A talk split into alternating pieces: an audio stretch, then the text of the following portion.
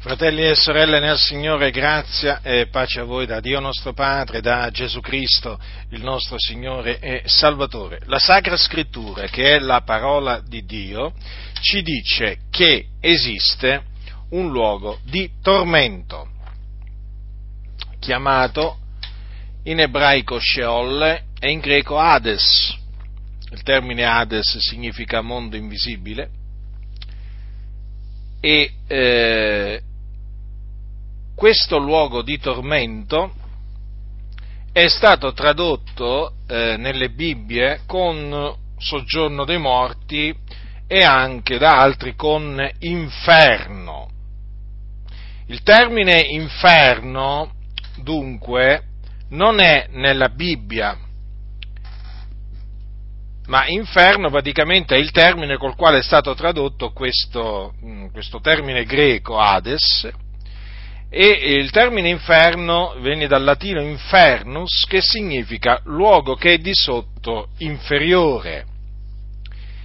E quindi, benché il termine eh, inferno non sia nella Bibbia, comunque sia, esiste nella Bibbia questo luogo di sotto, questo luogo inferiore, che è un luogo di tormento, eh, dove scendono le anime di coloro che muoiono nei loro peccati.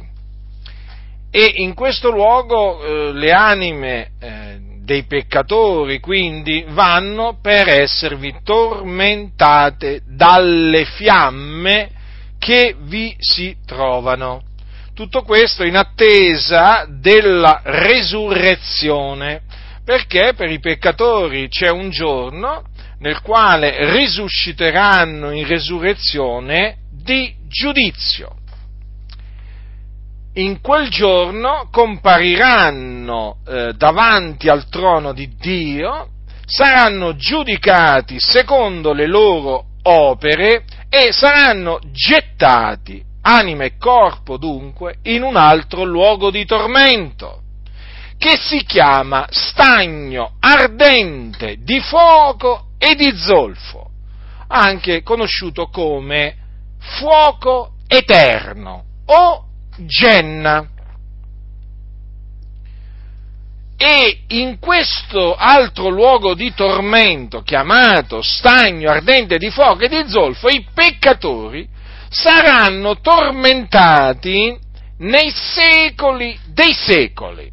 Dunque, nessun annientamento, nessun annichilimento è previsto per i peccatori, i quali infatti saranno tormentati nei secoli dei secoli, in quel luogo chiamato stagno ardente di fuoco e di zolfo, dove peraltro sarà anche gettato a suo tempo il diavolo, eh, lì saranno gettati anche gli angeli del diavolo, lì in quel luogo sarà gettato a suo tempo l'anticristo e anche il falso profeta. E là tutti quelli che vi saranno gettati saranno tormentati per l'eternità, quindi un tempo senza fine non è che vi saranno tormentati per un tempo e poi saranno annichiliti, saranno distrutti dal fuoco, come dicono alcuni bugiardi, no, nella maniera più assoluta, peraltro il, eh, il fuoco che c'è nello stagno ardente di fuoco e di zolfo, chiamato anche la morte secondo, è un reale fuoco, naturalmente, superfluo che ve lo dica, però lo devo dire per i soliti insensati che naturalmente da dietro i pulpiti dicono che anche il fuoco del della, della genna è un fuoco simbolico e devo dire che è un fuoco letterale. Considerate, sono costretto a dire anche queste cose, perché uno leggendo la Sacra Scrittura dice certo che è un vero fuoco, però poi vai in certe comunità eh, e vai ad ascoltare che eh, il fuoco invece è allegorico, come allegorico, secondo questi insensati, anche il fuoco del, dell'Ades. Eh? Perché per loro, quando appunto si parla di fuoco in relazione, quando la scrittura parla di fuoco in relazione all'Ades o allo stagno ardente di fuoco zolfo, ecco che il fuoco diventa allegorico, simbolico, quindi tradotto nella pratica significa che lì il fuoco non c'è proprio, non esiste, esiste, esiste solamente il termine fuoco nella Bibbia che appunto rappresenterebbe, che cosa? Rappresenterebbe, diciamo, il, il, il dolore che appunto sperimentano eh, coloro che si trovano in questi, ehm, in, in questi luoghi. Allora io chiaramente mi soffermerò oggi sul, eh, sull'Ades, cioè l'inferno. Quindi quando uso il termine inferno sappiate che mi riferisco all'Ades e non alla Genna. Eh? Tenete presente che attualmente la Genna è vuota. Mm? La Genna e lo stagno ardente di fuoco di zolfo ancora è vuoto. Mentre l'Ades è pieno. Cioè, pieno nel senso ci sono tante, tante, tante, tante anime eh, nell'Ades appunto le anime di tutti coloro che nel tempo sono morti nei loro peccati. E fratelli nel Signore, mentre noi qua, eh, mentre io sto parlando, mentre voi mi state ascoltando, sappiate eh, che all'inferno le anime piangono e stridono i denti L'inferno è un luogo reale, non è un, ruolo, un, un luogo mitologico, non è che è un luogo che si è inventato la Chiesa per spaventare quelli che non appartengono alla Chiesa, no, l'inferno è un luogo reale, la scrittura ne parla, la scrittura dice che esiste, esiste, non importa quanto si, quanto si, affatichino tanti nel mondo per negare l'esistenza dell'inferno. Guardate, guardate ascoltate, eh, sulla terra veramente potrebbero negare l'esistenza dell'inferno, ma che vi posso dire io? Tutti tranne uno. Sappiate che quell'uno, se si rifà alla Sacra Scrittura, eh, si basa sulla Sacra Scrittura, ha ragione. Tutti gli altri, miliardi, han, avrebbero torto se tutti negassero l'esistenza dell'inferno oltre a quell'uno. Capite? Questo per dire che quello che dice la Sacra Scrittura è la verità, perché la parola di Dio è verità. Quindi, quindi, sia riconosciuto naturalmente eh, Dio verace, perché Dio non può mentire, ma siano riconosciuti bugiardi tutti coloro che negano l'esistenza dell'inferno come luogo di tormento. Naturalmente bugiardi devono essere riconosciuti anche tutti coloro che, pur accettando l'esistenza dell'inferno, però lo hanno mutato in un luogo che poi alla fine non è, non è l'inferno, praticamente non è un luogo poi dove si sta così male perché manca il fuoco. Eh? Bugiardi anche questi, eh? anche questi che dicono che il fuoco, il fuoco dell'inferno è eh, allegorico. Allora, veniamo alla Sacra Scrittura, fratelli, capitolo 16 della eh, storia di Gesù di Nazareth, così come ce l'ha riportata Luca il medico di letto. Quindi, Luca, capitolo 16.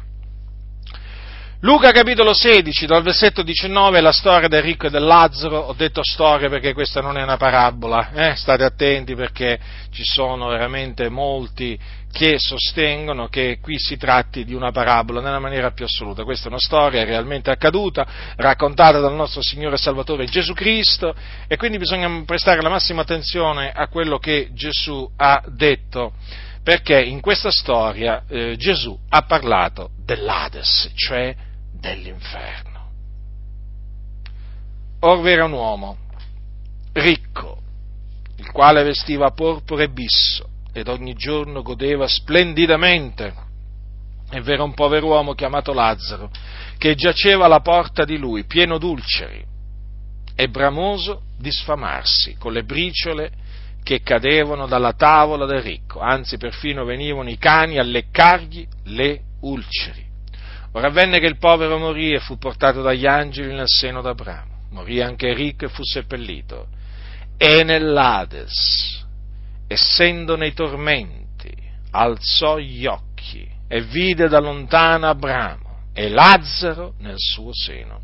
Ed esclamò, Padre Abramo, abbi pietà di me e manda Lazzaro a intingere la punta del dito nell'acqua per rinfrescarmi la lingua, perché sono tormentato in questa fiamma. Ma Abramo disse, figliuolo, ricordati che tu ricevesti i tuoi beni in vita tua e che Lazzaro similmente ricevetti i mali, ma ora qui egli è consolato e tu sei tormentato.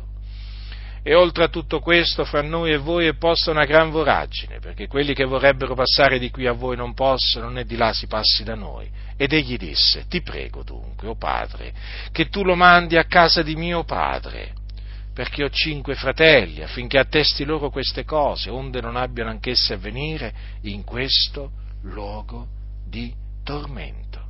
Abramo disse, hanno Mosè i profeti, ascoltino quelli.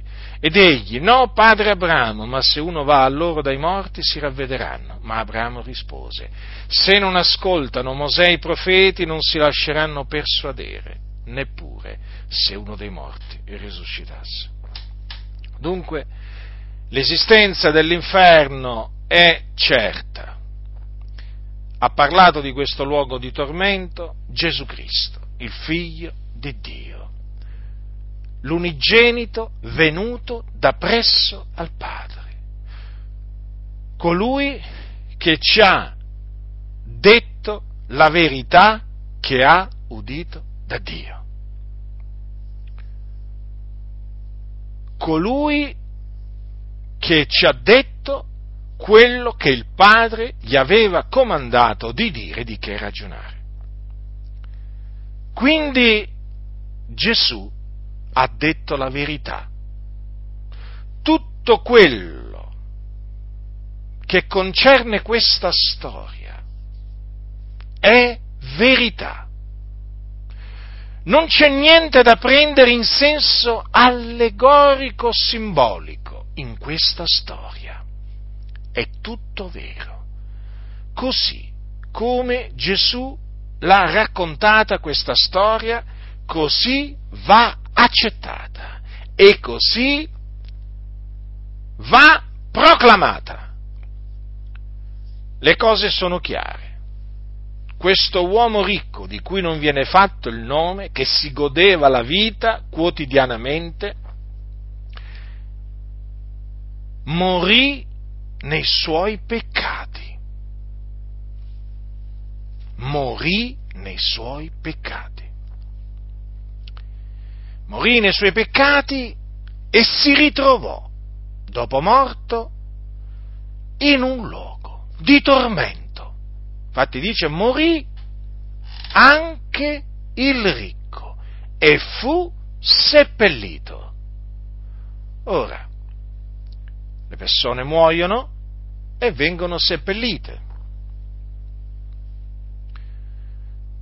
Beh, non è che proprio il seppellimento è per tutti, perché in effetti ci sono di quelli che non hanno ricevuto sepoltura eh, tra i morti, insomma, ci sono dei casi in cui appunto ci sono stati dei, delle morti i cui morti non hanno ricevuto seppellimento. Comunque, una cosa è certa, quando l'uomo muore,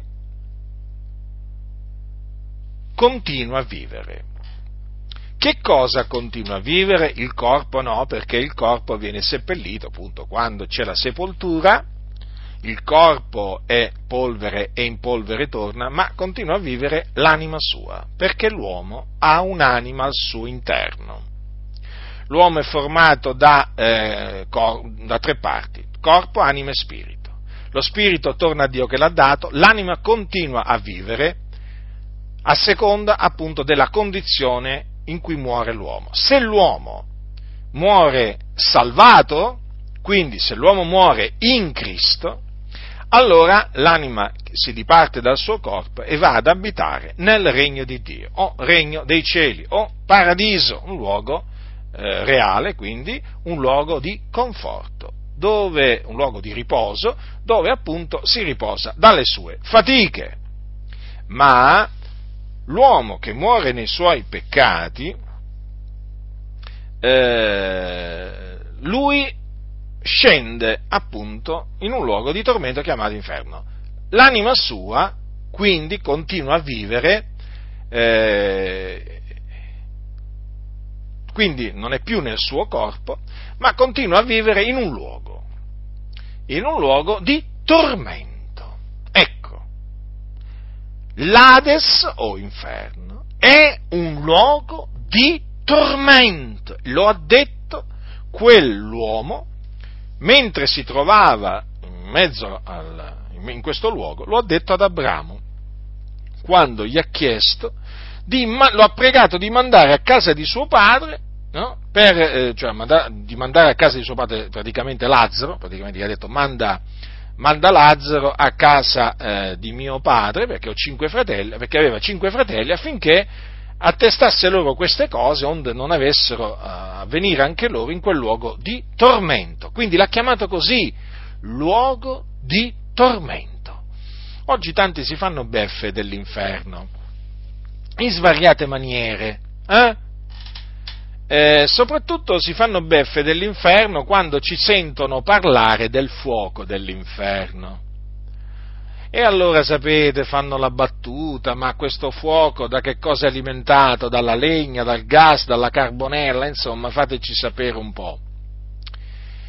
E, ehm, beh, questo, costoro, sapete, sono, sono schernitori, non sanno che questo fuoco non è stato attizzato da mano d'uomo, è stato attizzato da Dio. E questo fuoco è un fuoco continuo, e comunque sia un fuoco reale. Eh, noi non ci creiamo problemi, nel senso, a credere all'esistenza del fuoco all'inferno, figuratevi, non ci creiamo nemmeno problemi quando ci dicono ma eh, come fa un'anima del continuo in mezzo al fuoco a non essere consumata? Eh, come fa? Certo, come fa? Eh, certo, ce lo domandiamo come fa un, l'anima a non consumarsi, a non estinguersi mentre appunto si trova in mezzo al fuoco, ma ci potremmo anche domandare come mai il pruno ardente ardente, eh? appunto chiamato pruno ardente, quando il Signore apparve a Mosè nel pruno ardente, ci potremmo anche domandare come mai non, su, non si consumasse, no? Beh, ma il Signore, il nostro Dio, è in grado di fare questo e altro, le cose impossibili agli uomini sono possibili a Dio. Una cosa è certa, il fuoco esiste, non è stato attizzato da mano, da mano d'uomo e eh, appunto eh, questo luogo, rend, questo fuoco rende appunto l'Ades un luogo di tormento. Perché? Perché chi si trova lì è tormentato nelle fiamme di questo fuoco. Infatti disse il, eh, quell'uomo ad Abramo, sono tormentato in questa fiamma. Tormentato. Tormentato. Eh? Pensate, no? avete presente quando ci si scotta? Eh? Ci si scotta.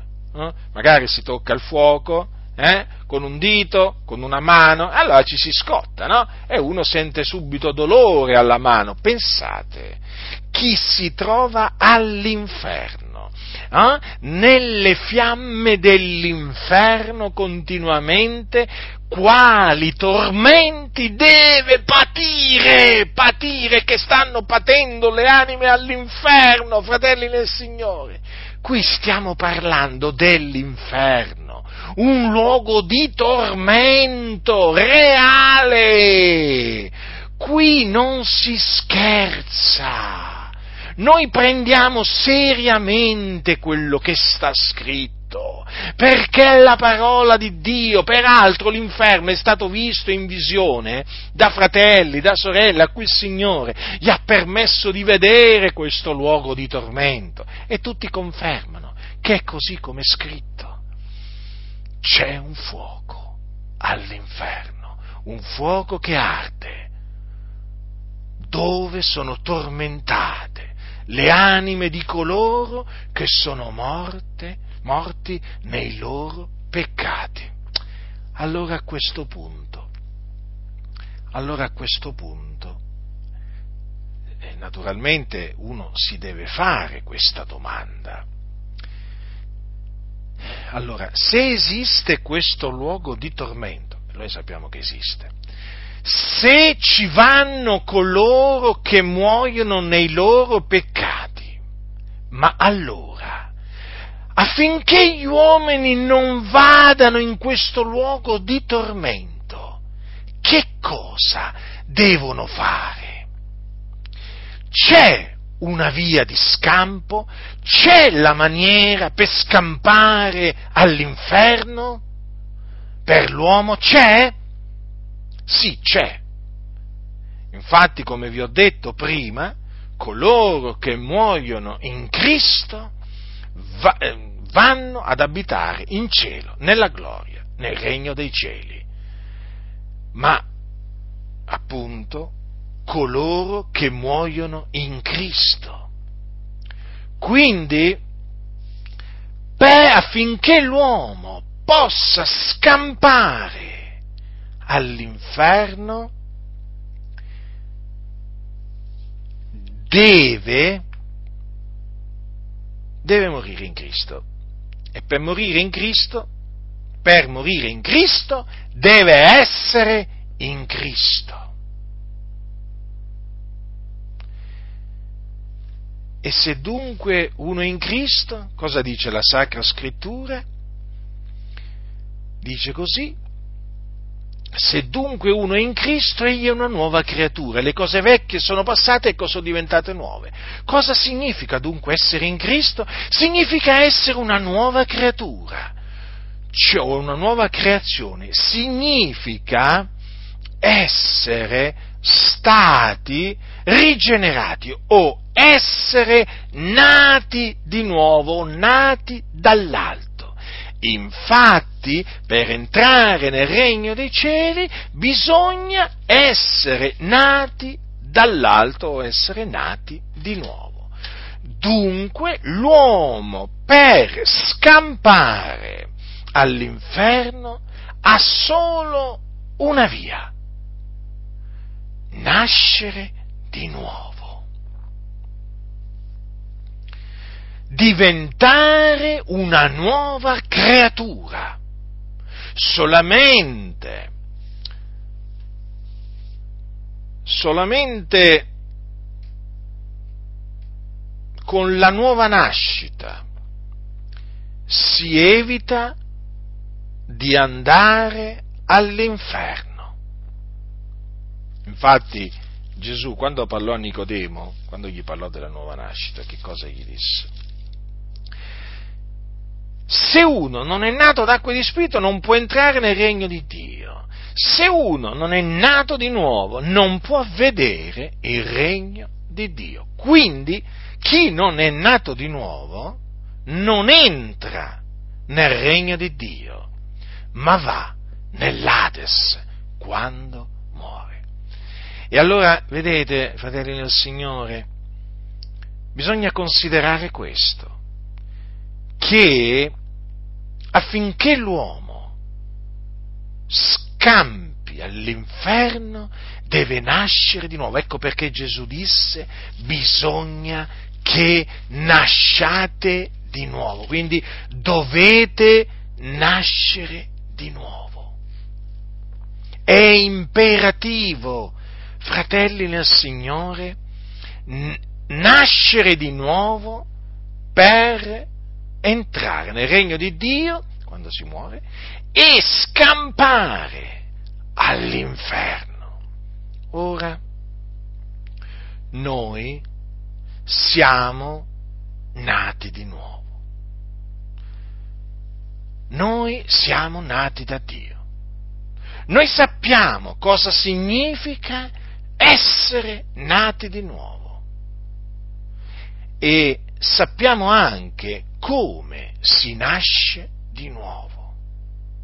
Infatti noi siamo nati di nuovo quando abbiamo creduto nella buona novella. Infatti dice l'Apostolo Pietro ai santi, dice queste parole, siete stati rigenerati non da seme corruttibile, ma incorruttibile, mediante la parola di Dio vivente e permanente, poiché ogni carne è come erba, ogni sua gloria è come il fior dell'erba, l'erba si secca e il fiore cade, ma la parola del Signore permane in eterno, e questa è la parola della buona novella che vi è stata annunziata. Allora, vedete, noi siamo nati di nuovo mediante la parola della buona novella.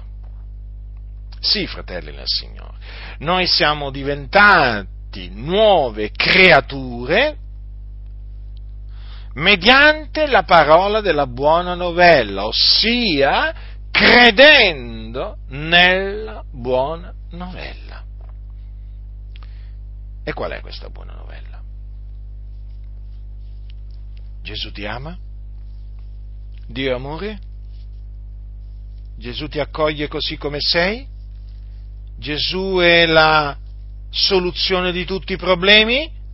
Gesù è la risposta ai problemi dell'umanità? È questa la buona novella?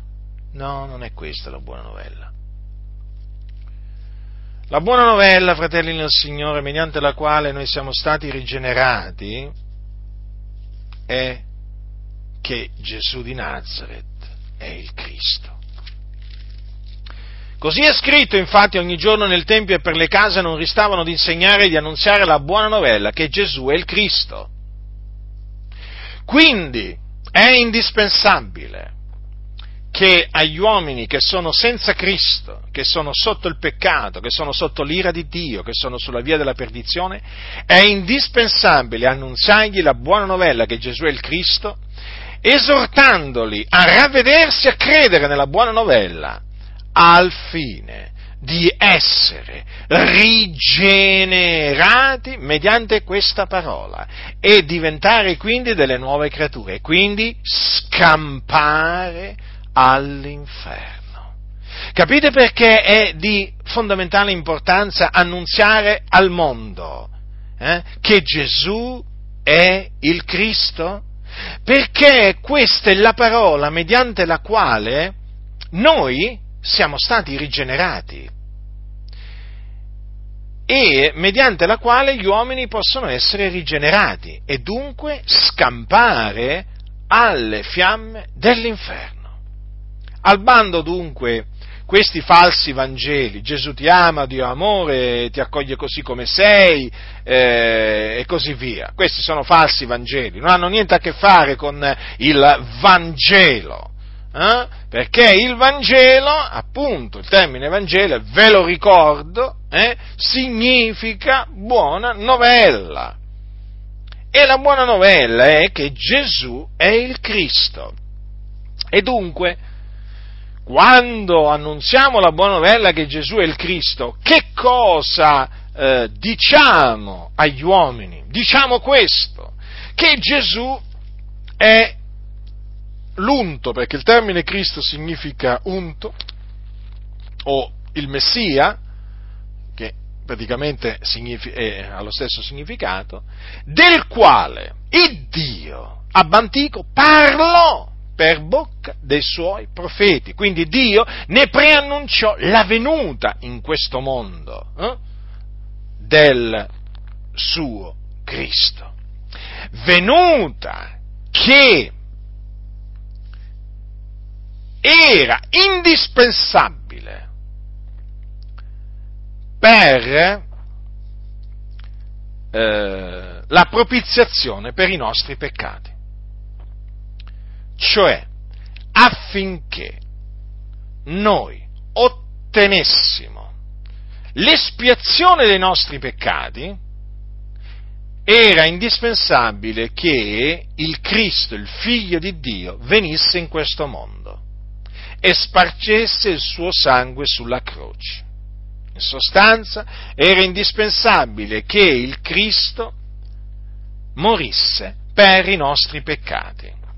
Egli dunque doveva venire, Dio lo aveva preannunziato e venne, nella pienezza dei tempi venne, mandato da Dio quindi il Cristo è venuto nel mondo per essere la propiziazione per i nostri peccati, per salvarci dai nostri peccati, per far sì che noi, credendo in Lui, fossimo vivificati, rigenerati. E non solo, egli doveva morire per i nostri peccati, ma egli doveva anche risuscitare dai morti per la nostra giustificazione.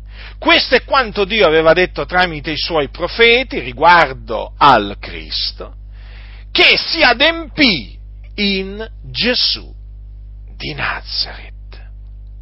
Difatti Gesù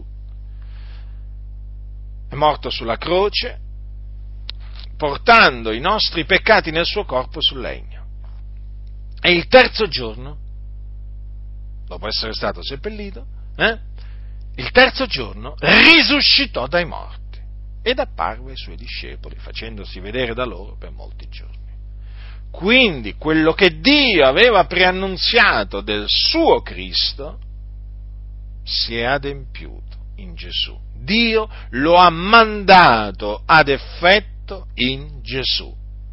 Per cui Gesù fu arrestato, condannato a morte dal sinedrio giudaico, dato in mano al governatore della Giudea Ponzio Pilato, il quale sentenziò che Gesù, il Cristo, doveva essere flagellato e crocifisso. Eh? E questo perché la moltitudine chiese a gran voce che fosse crocifisso. I giudei gridarono sia crocifisso. Ma che male hai fatto?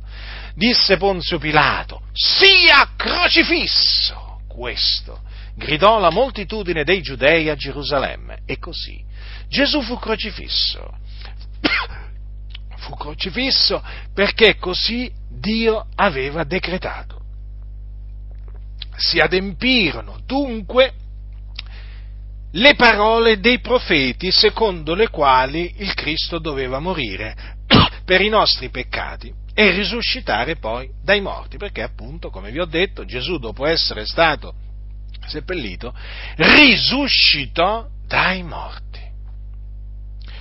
Questa è la buona novella che annunziarono gli apostoli agli uomini per ordine del Signore Gesù. Andate per tutto il mondo, predicate l'Evangelo ad ogni creatura. Chi avrà creduto e sarà stato battezzato sarà salvato, chi non avrà creduto sarà condannato. Questo è l'Evangelo.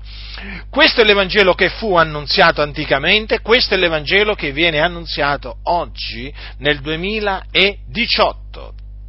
Io annunzio questo Evangelo, che è la buona novella, che Gesù è il Cristo. Mediante l'Evangelo noi siamo stati rigenerati da Dio, siamo diventati delle nuove creature. Ecco perché oggi siamo in Cristo, possiamo dire che siamo in Cristo, perché siamo delle nuove creature per la grazia di Dio, ma anche per la volontà di Dio, perché è Dio che ci ha di sua volontà generati mediante la parola di verità, che è la parola della buona novella, affinché noi fossimo hm, in un certo modo, come dice, come dice, Giacomo, il fratello del Signore, affinché fossimo in certo modo, siamo in certo modo, le primizie delle sue creature. Considerate un po' voi, fratelli nel Signore. Dunque, capite? Allora noi oggi siamo in Cristo e noi infatti eh, sappiamo di essere eh, salvati, sappiamo di essere sulla via della salvezza, sappiamo di non essere più sulla via della perdizione che mena all'inferno, perché siamo in Cristo, siamo nati da Dio, mediante la buona novella, perché nel giorno quando abbiamo creduto che Gesù è il Cristo, noi siamo nati da Dio, fratelli nel Signore, siamo diventati delle nuove creature. E adesso, se veramente possiamo dire al mondo, per la grazia di Dio, siamo salvati dai nostri peccati, siamo sulla via della salvezza, la via che mena nel regno dei cieli. Hm? Se oggi possiamo dire siamo figliuoli di Dio, eh?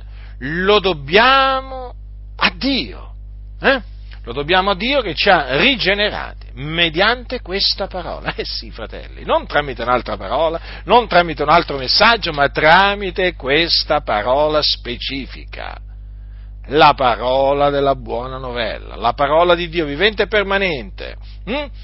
la parola di Dio che sussiste in eterno la parola, che Gesù è il Cristo. Pensate alla potenza di questa parola. Siamo stati salvati mediante questa parola hm? dai nostri peccati. Siamo stati rigenerati, noi che eravamo morti nei nostri falli, nelle nostre trasgressioni, siamo stati rigenerati mediante questa parola. Noi che eravamo sulla via della perdizione, eh, siamo stati trasportati sulla via della salvezza, mediante questa parola. E allora, fratelli, noi adesso sappiamo dove andiamo, stiamo andando verso il cielo, stiamo andando in cielo, eh? Questo, perché la nostra cittadinanza è nei cieli, eh?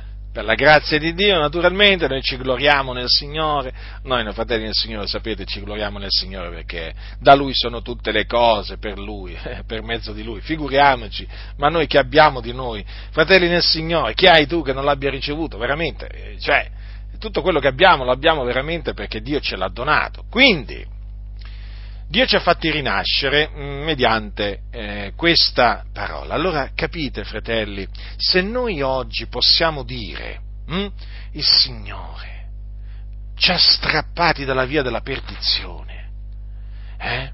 ci ha strappati dal fuoco dove eravamo diretti, eravamo diretti nel fuoco dell'Ades noi, fratelli, eh? prima e poi nel fuoco, nel fuoco eterno, come tutti gli altri, eravamo figlioli d'ira, sapete noi non eravamo mica delle brave persone, prima di nascere di nuovo. Noi eravamo malvagi, insensati, ribelli, traviati. Eravamo figlioli di ira per natura come gli altri, come gli altri. Non meritavamo nulla dal Signore. Noi meritavamo di andare all'inferno, sì, sì, questo lo meritavamo. Ma ce lo meritavamo proprio perché eravamo malvagi, malvagi. Ma sei sicuro? Qualcuno mi dirà. Ma sei sicuro, Giacinto, che eri proprio malvagio? Sì, sì, ero malvagio. Figlio di credenti? Sì, ma malvagio, eh? Malvagio, ve lo posso assicurare che ero malvagio. Allora, eravamo veramente schiavi del peccato, eravamo dei peccatori. Ma al Signore è piaciuto salvarci, rigenerarci mediante questa parola meravigliosa, gloriosa. E allora, riflettiamo, riflettiamo allora a quello che dobbiamo fare nei confronti di coloro che sono senza Cristo. Come eravamo un tempo noi senza Cristo? Come, cosa gli dobbiamo andare a dire? A quelli che sono senza Cristo, a quelli che sono sotto il peccato, a quelli che servono il peccato, Cosa gli dobbiamo andare a dire a coloro che, siamo, a che sono sulla via della perdizione? Cosa gli dobbiamo andare a dire? Che messaggio gli dobbiamo andare ad annunziare? Quello appunto che annunziavano gli apostoli, la buona novella che Gesù è il Cristo, perché questa è potenza di Dio. Questa parola è potenza di Dio per la salvezza di ognuno che crede. Siamo stati salvati noi mediante questa parola, siamo stati rigenerati noi mediante questa parola. Quindi è mediante questa parola che si viene salvati e rigenerati e dunque questa è la parola che va annunziata quando si evangelizzano i peccatori. La buona novella che Gesù è il Cristo. Non vi preoccupate, eh? Non vi preoccupate, eh? perché, perché, vi dico questo? Perché ci sono quelli che magari comincerebbero a dirvi, ma quello cosa ne capirà? Cosa capirà quando gli dirai che Gesù è il Cristo, quando gli dirai che Gesù è morto per i nostri peccati, risuscitato il terzo giorno per la nostra giustificazione? Cosa capirà quando gli dirai che che, ehm, che, Dio ha mandato ad effetto in Gesù le dichiarazioni dei profeti, secondo il quale il Cristo doveva eh, morire per i nostri peccati e risuscitare dai morti. Ma cosa capirà quello lì? Cosa capirà? Quando gli parlerai di espiazione, quando gli dirai che Gesù si è caricato delle nostre iniquità per espiare le nostre iniquità, ma cosa ne capirà? Cosa ne capirà? Cosa ne capirà? Ascoltatemi. Gesù ha detto andate per tutto il mondo e predicate l'Evangelo ad ogni creatura. Quindi questo è quello che bisogna fare. Poi sapete, l'Iddio Altissimo sarà Lui ad aprire il cuore a coloro che sentono la buona novella. Ci penserà il Signore a fargli capire le cose perché è la sua parola. Io servo di Dio, mi limito ad annunziare la parola di Dio, poi Dio fa intendere lui la sua parola. Aprì il cuore a Lidia per renderla attenta alle cose dette da Paolo. Sì, è il Signore, io ho piena fiducia, che apre il cuore a taluni per renderli attenti alle cose che io gli annunzio, che sì, sembrano veramente una lingua proprio di un altro mondo, eh? ma il Signore, questa è la parola di Dio, e il Signore apre il cuore a quelli che Lui ha ordinato a vita eterna per renderli attenti alle cose che annunzio, eh? per fargli intendere quello che dico, perché è la sua parola, eh? e poi gli dà il ravvedimento e la fede. Tutto ciò viene da Dio, eh? viene da Dio. Allora io che faccio?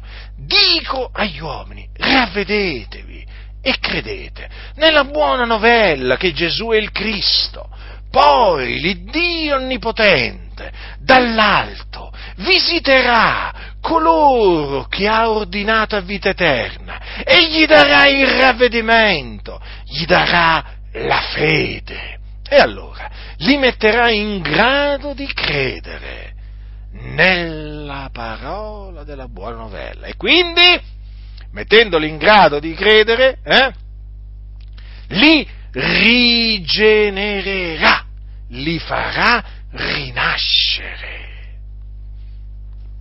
Capite, fratelli del Signore, quanto è meraviglioso il piano di Dio? Eh? Dio ordina. Andate, disse ai suoi, ai suoi, apostoli, il Signore Gesù, andate per tutto il mondo e predicate l'Evangelo ad ogni, ad ogni creatura. Mm? Vi ricordate quando Pietro andò a casa di Cornelio? Eh? Per ordine del Signore, Dio volle che ci andasse Pietro a casa di quei gentili a predicare l'Evangelo. Cioè, ma vi rendete conto se Pietro si fosse dovuto veramente creare problemi tipo, ma mi capiranno adesso quando gli annunzierò la storia di Gesù di Nazareth, ma chissà, ma capiranno cosa vorrò dire. Adesso naturalmente uso, uso, questo modo di parlare perché purtroppo, fratelli nel Signore, qua eh, devo dire pure queste cose perché qua i ciarlatani in mezzo alle chiese, gli impostori, oramai inve- si inventano di tutto, si inventano di tutto pur di non fare annunziare il ravvedimento e l'Evangelo al mondo. Eh? Quindi pur di far disubbidire al comandamento del Signore, si inventano appunto eh, ragioni tipo ma non capiranno, ma quelli sono digiuni della parola di Dio, ma quelli non sanno nemmeno cos'è la Bibbia, ma quelli non hanno mai letto la Bibbia, ma cosa gli vai a dire? Gesù di Nazareth, il figlio di Dio morto sulla croce per i nostri peccati, ma no fratello, ma non capiranno se tu gli parli in questa maniera, non capiranno capiranno come quelli che sono ordinati a vita eterna e non solo capiranno, crederanno e saranno salvati. Quindi Pietro che fece? Andò a casa di Cornelio e disse loro quello che il Signore gli aveva comandato di dire e gli annunziò la parola del Vangelo, cioè la parola della buona novella. Eh?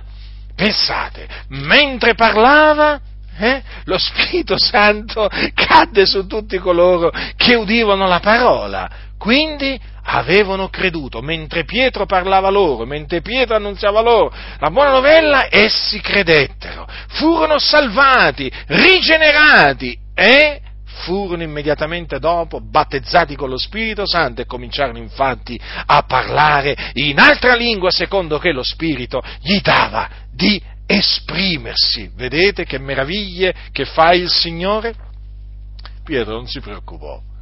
Se avrebbero capito il suo linguaggio, eh, i, i, suoi, i verbi che avrebbe usato, i termini, no, fratelli nel Signore, ma chi è stato chiamato da Dio a predicare, apre la bocca, Dio gli riempie la bocca e annunzia la parola di Dio, fiducioso che poi il Signore manda ad effetto la sua parola. Eh?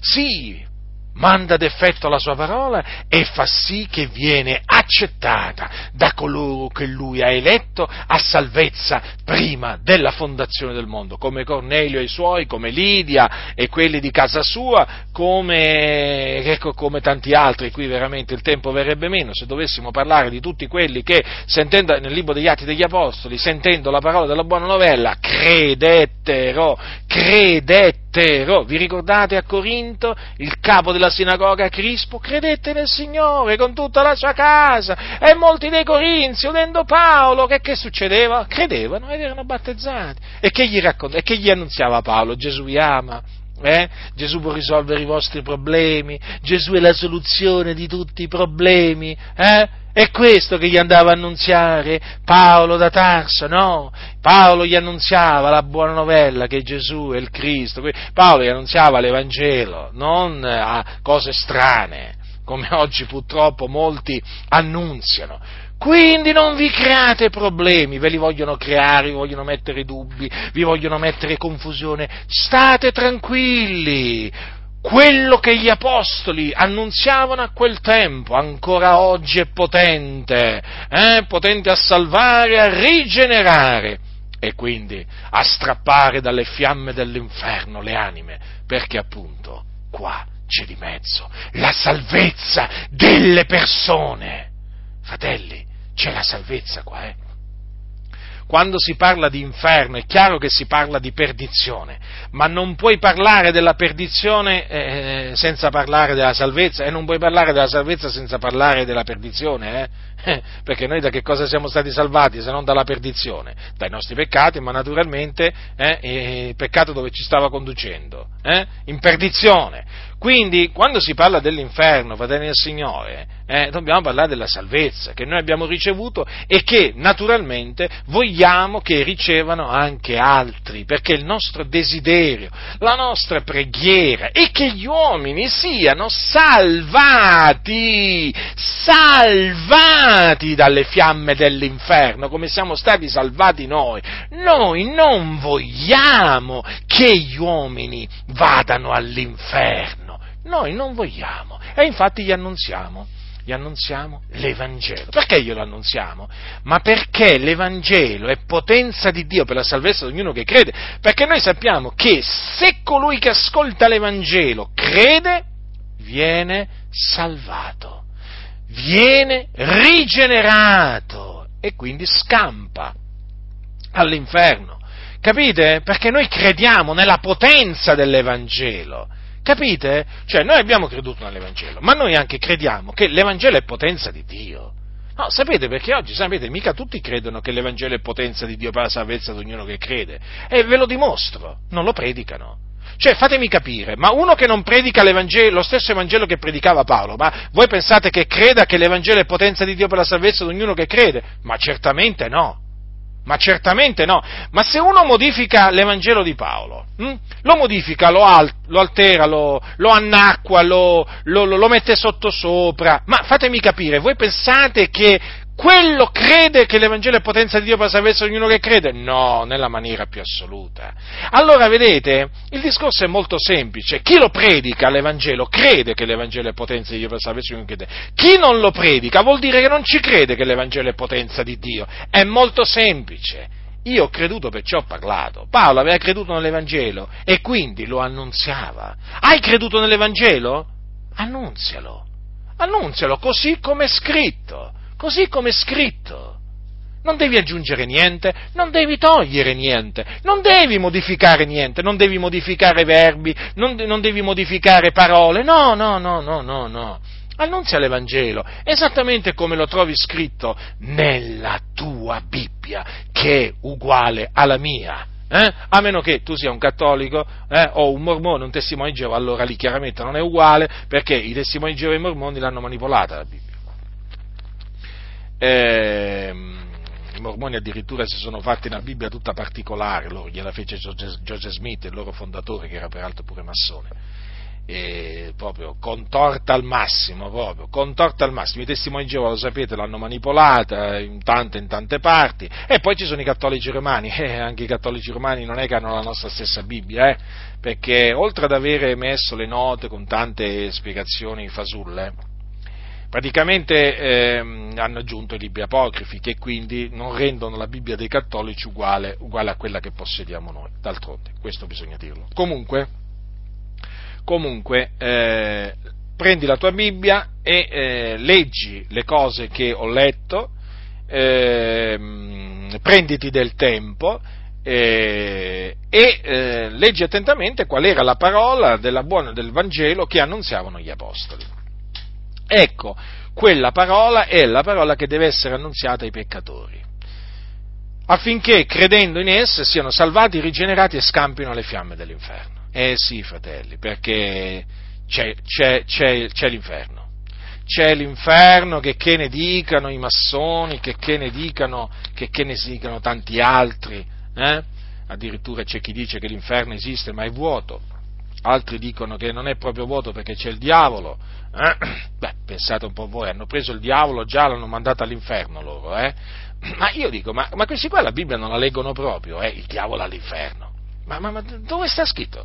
Ma dove sta scritto che, che, il diavolo è all'inferno quando c'è scritto che il principe della potestà dell'aria è il principe di questo mondo? Ma vi risulta che il principe di questo mondo sia all'inferno?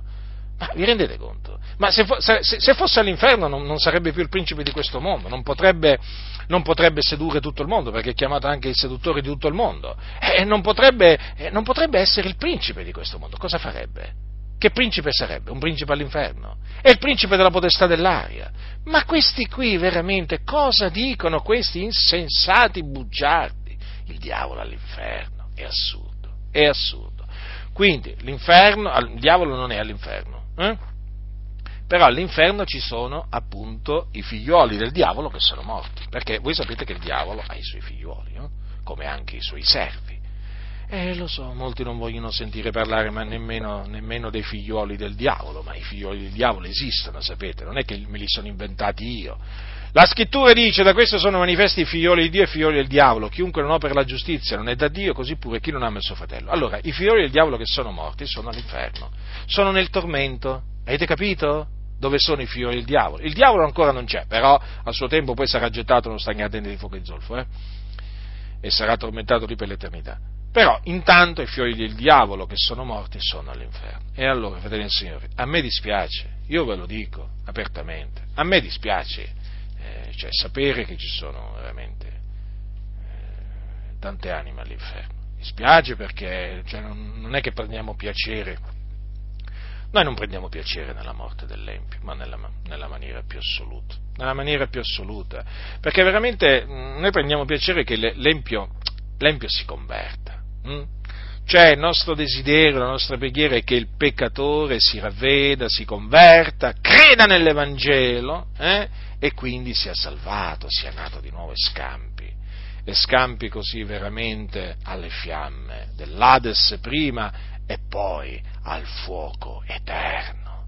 Capite, fratelli? Guardate, ah, mi domando, talvolta, talvolta uno crede veramente che non siano sufficienti abbastanza le esortazioni che, che rivolge o gli insegnamenti o le predicazioni, nel senso che perché in effetti ci sono taluni che ancora non hanno, non hanno capito, non hanno capito non hanno capito cos'è l'Evangelo, non hanno capito la potenza dell'Evangelo, non hanno capito cosa è in grado di fare l'Evangelo, cioè credo che molti, ehm, parlo di credenti, eh, che siano veramente così distratti da, da tante cose, che veramente cioè, trascurano, trascurano l'Evangelo.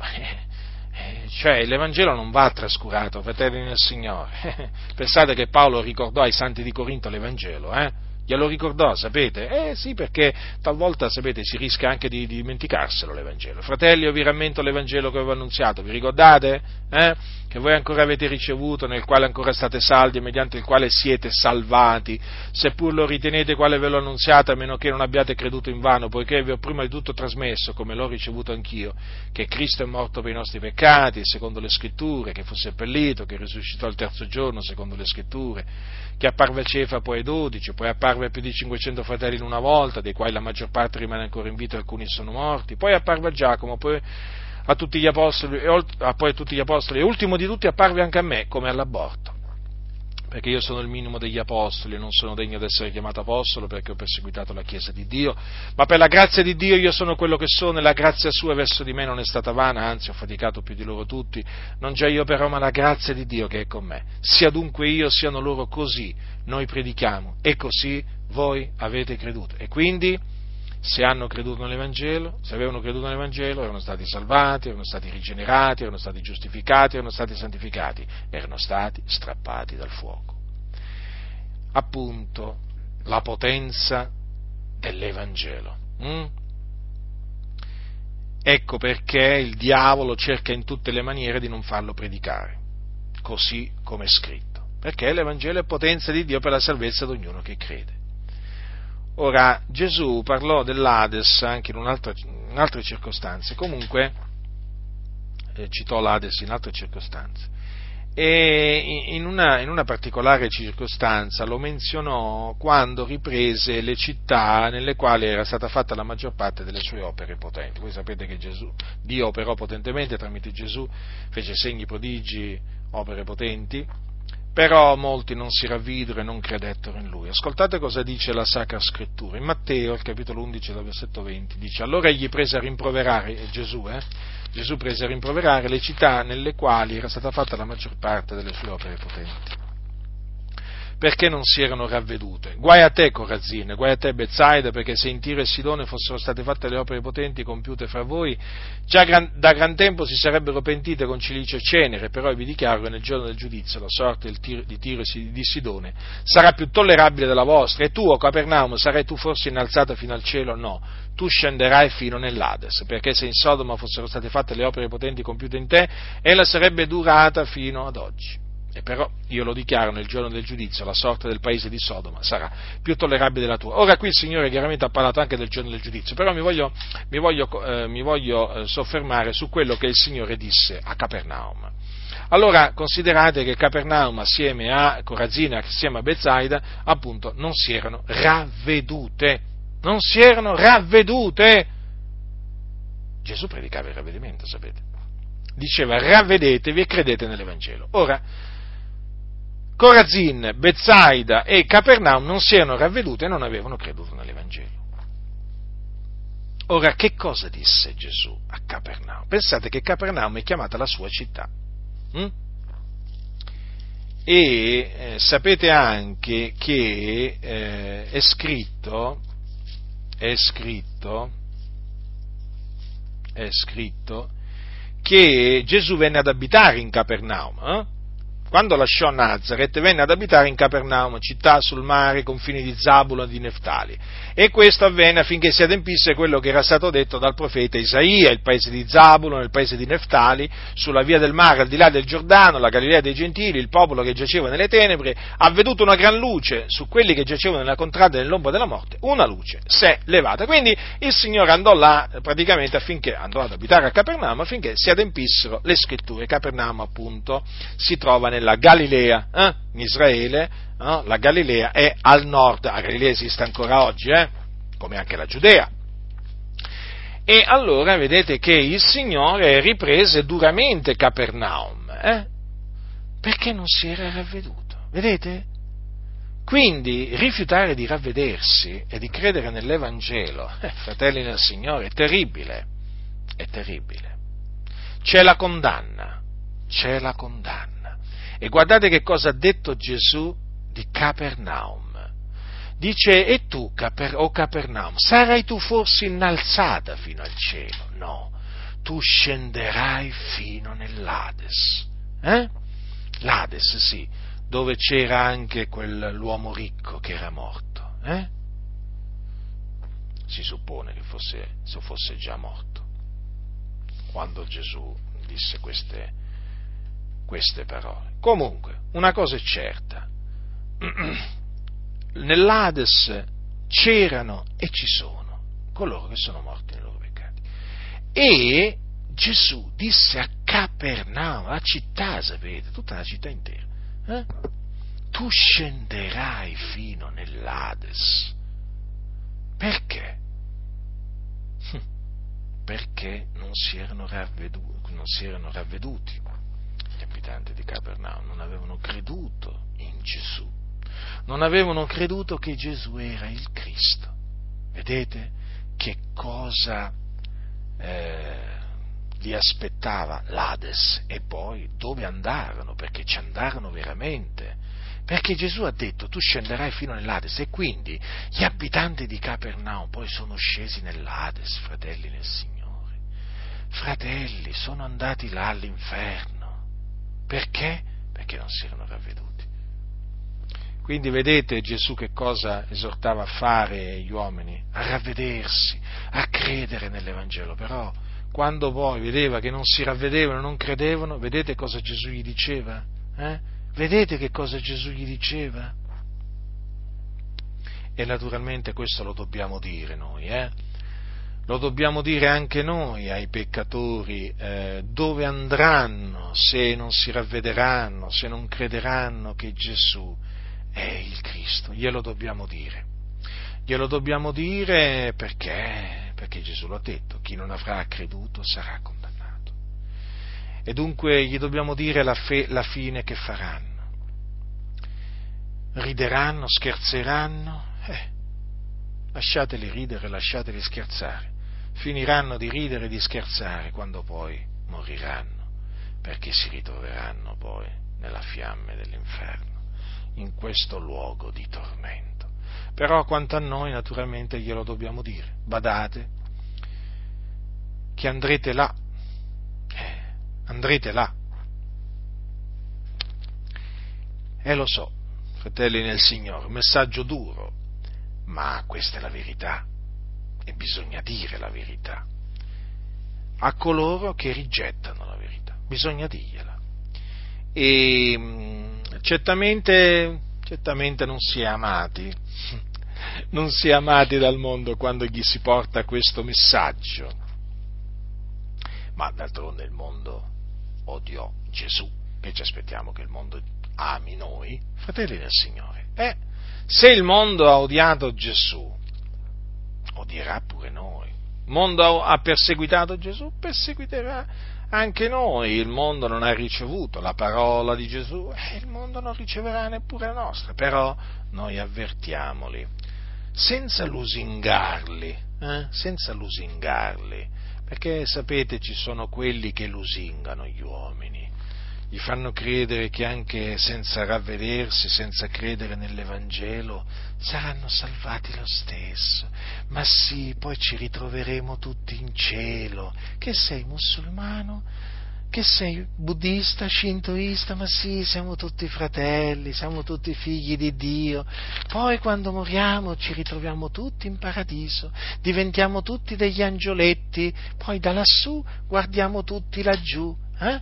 Avete presente quando dicono, quando dicono ecco, c'è un altro angelo adesso in cielo, eh? è appena morto un peccatore? Eh? appena morto un bestemmiatore, uno schernitore, un, un incredulo, e dicono, oh, adesso da lassù ci guarda, eh? Se era un comico dicono, adesso è andato a raccontare le barzellette a San Pietro, eh? O adesso si, adesso si, divertirà lassù nel cielo si, o faceva, farà divertire in cielo come faceva divertire sulla faccia della terra, mm? oh, ma tante altre cose, insomma, diventano tutti angioletti in cielo, tutti là vanno, tutti da là guardano eh, sulla terra, poi c'è chi guida dall'alto, adesso abbiamo un'altra guida, da lassù ci guiderà, da lassù ci proteggerà, eh? là ci metterà una buona parola, con il buon Dio, dicono. Eh sì, sì, sì, tutte queste ciance oggi si sentono, fratelli del Signore. Eh? Purtroppo in mezzo a tante chiese evangeliche si sta facendo strada l'universalismo, per cui poi alla fine il Signore salva tutti, ma non ti preoccupare, perché poi alla fine il Signore è buono, salva anche i musulmani, i cattolici, tutti tutti, credenti e non credenti, perché Dio non ha riguardo alla qualità delle persone, è misericordioso verso tutti. Ma vuoi che un Dio così buono, così misericordioso, eh, non salvi tutti, loro dicono, capite? E quindi l'inferno non esiste non esiste proprio l'inferno, ma è come se non esistesse, come se la scrittura non parlasse dell'inferno c'è solo il paradiso e tutti vanno in paradiso, nessuno all'inferno. Ma la verità invece è che in paradiso ci vanno pochi, ci vanno gli eletti, mentre tutti gli altri vanno all'inferno. Eh? Sì, vanno, tutti gli altri vanno all'inferno. Ve lo posso assicurare, sono là, all'inferno. Sì, fratelli, ascoltatemi. I codardi, gli increduli, gli abominevoli, gli omicidi, i fornicatori, i stregoni, i idolatri, i bugiardi, eh? i sodomiti, cioè gli omosessuali, gli effeminati, i ladri, eh, gli ubriaconi, eh? gli avari, tutti costoro, sapete dove sono? Gli adulteri, sapete dove sono? Tutti costoro che sono morti sono nell'Ades, nell'inferno. Sapete dove sono i musulmani? Sono all'inferno i musulmani che sono morti. Sapete dove sono i buddisti che sono morti? Eh? Sono all'inferno. Gli ebrei che sono morti? All'inferno. Eh? I cattolici che sono morti? Sono all'inferno eh? pure i protestanti che sono morti nei loro peccati, perché ci sono tanti protestanti che non sono nati di nuovo e sono morti, sono all'inferno pure loro. E tutti all'inferno, tu mi dirai? Non tutti, ma sicuramente, cioè nel senso non tutti quelli che sono morti sono andati all'inferno, ma sicuramente tutti i peccatori sono all'inferno e nessuno di loro è andato in cielo. Eh? L'accesso al paradiso è vietato, è vietato ai peccatori. Sì, sì, i ladri non ci vanno in cielo, i bugiardi non ci vanno in cielo, gli oltraggiatori non ci vanno in cielo, i bestemmiatori non ci vanno in cielo, neppure loro.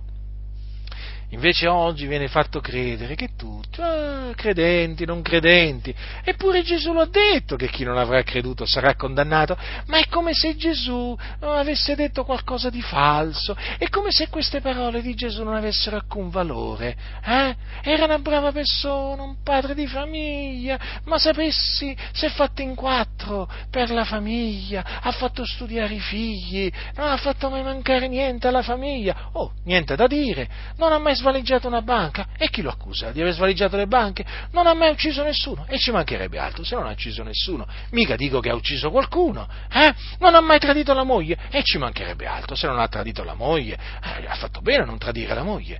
Ma non aveva creduto nell'Evangelo, non si era ravveduto e allora non era nato da Dio, non era in Cristo e quindi quando è morto è andato all'inferno. Ma allora all'inferno ci vanno pure le brave persone. Sì, e come? Sì, sì, ci vanno pure le cosiddette brave persone, che non sono brave persone agli occhi di Dio, ma dei peccatori, perché tutti hanno peccato e sono privi della gloria di Dio. Questa è la verità. E io ve la dico così come scritta, senza lusingarvi, eh? senza dirvi una cosa per un'altra. Ma sì, lo so, Giacinto è cattivo, Giacinto non ha amore per i peccatori. Eh, ce l'avete voi l'amore, ce l'avete voi l'amore per i peccatori, eh? Assieme ai quali state andando all'inferno. Ce l'avete voi, razza di ipocriti, razza di vipere, che non siete nati da Dio e che fate finta di essere nati da Dio nelle comunità, eh? E che andate a dire, e che andate a dire agli altri Gesù ti ama, ti accetta così come sei, eh? Siete, ce l'avete voi l'amore di Dio, ma quell'amore di Dio voi avete? Voi avete l'odio verso le persone. Non solo, voi avete odio anche verso voi stessi eh? voi avete anche odio verso le persone. Infatti, infatti, gli dite le menzogne, eh? Gli dite le menzogne. E quelli a cui avete detto le menzogne adesso sono all'inferno, eh? Quelli che sono già morti, eh? Mm. E un giorno, e un giorno, eh, sappiate, eh, sappiate, o comunque già adesso sicuramente questi qua possono dire di essere stati ingannati da voi. Ah, questo è pacifico. Da me non sono stati ingannati. Nessuno che è andato all'inferno dopo che mi ha sentito predicare può dire, ah, ma Giacinto non mi aveva avvertito. No, no, io avverto i peccatori, è come se, li avverto. Eh? E poi, certo, adesso si trovano all'inferno e dicono, eh, Giacinto aveva ragione. Sì, ho capito, avevo ragione, ho ragione, è come se ho ragione, predico la verità.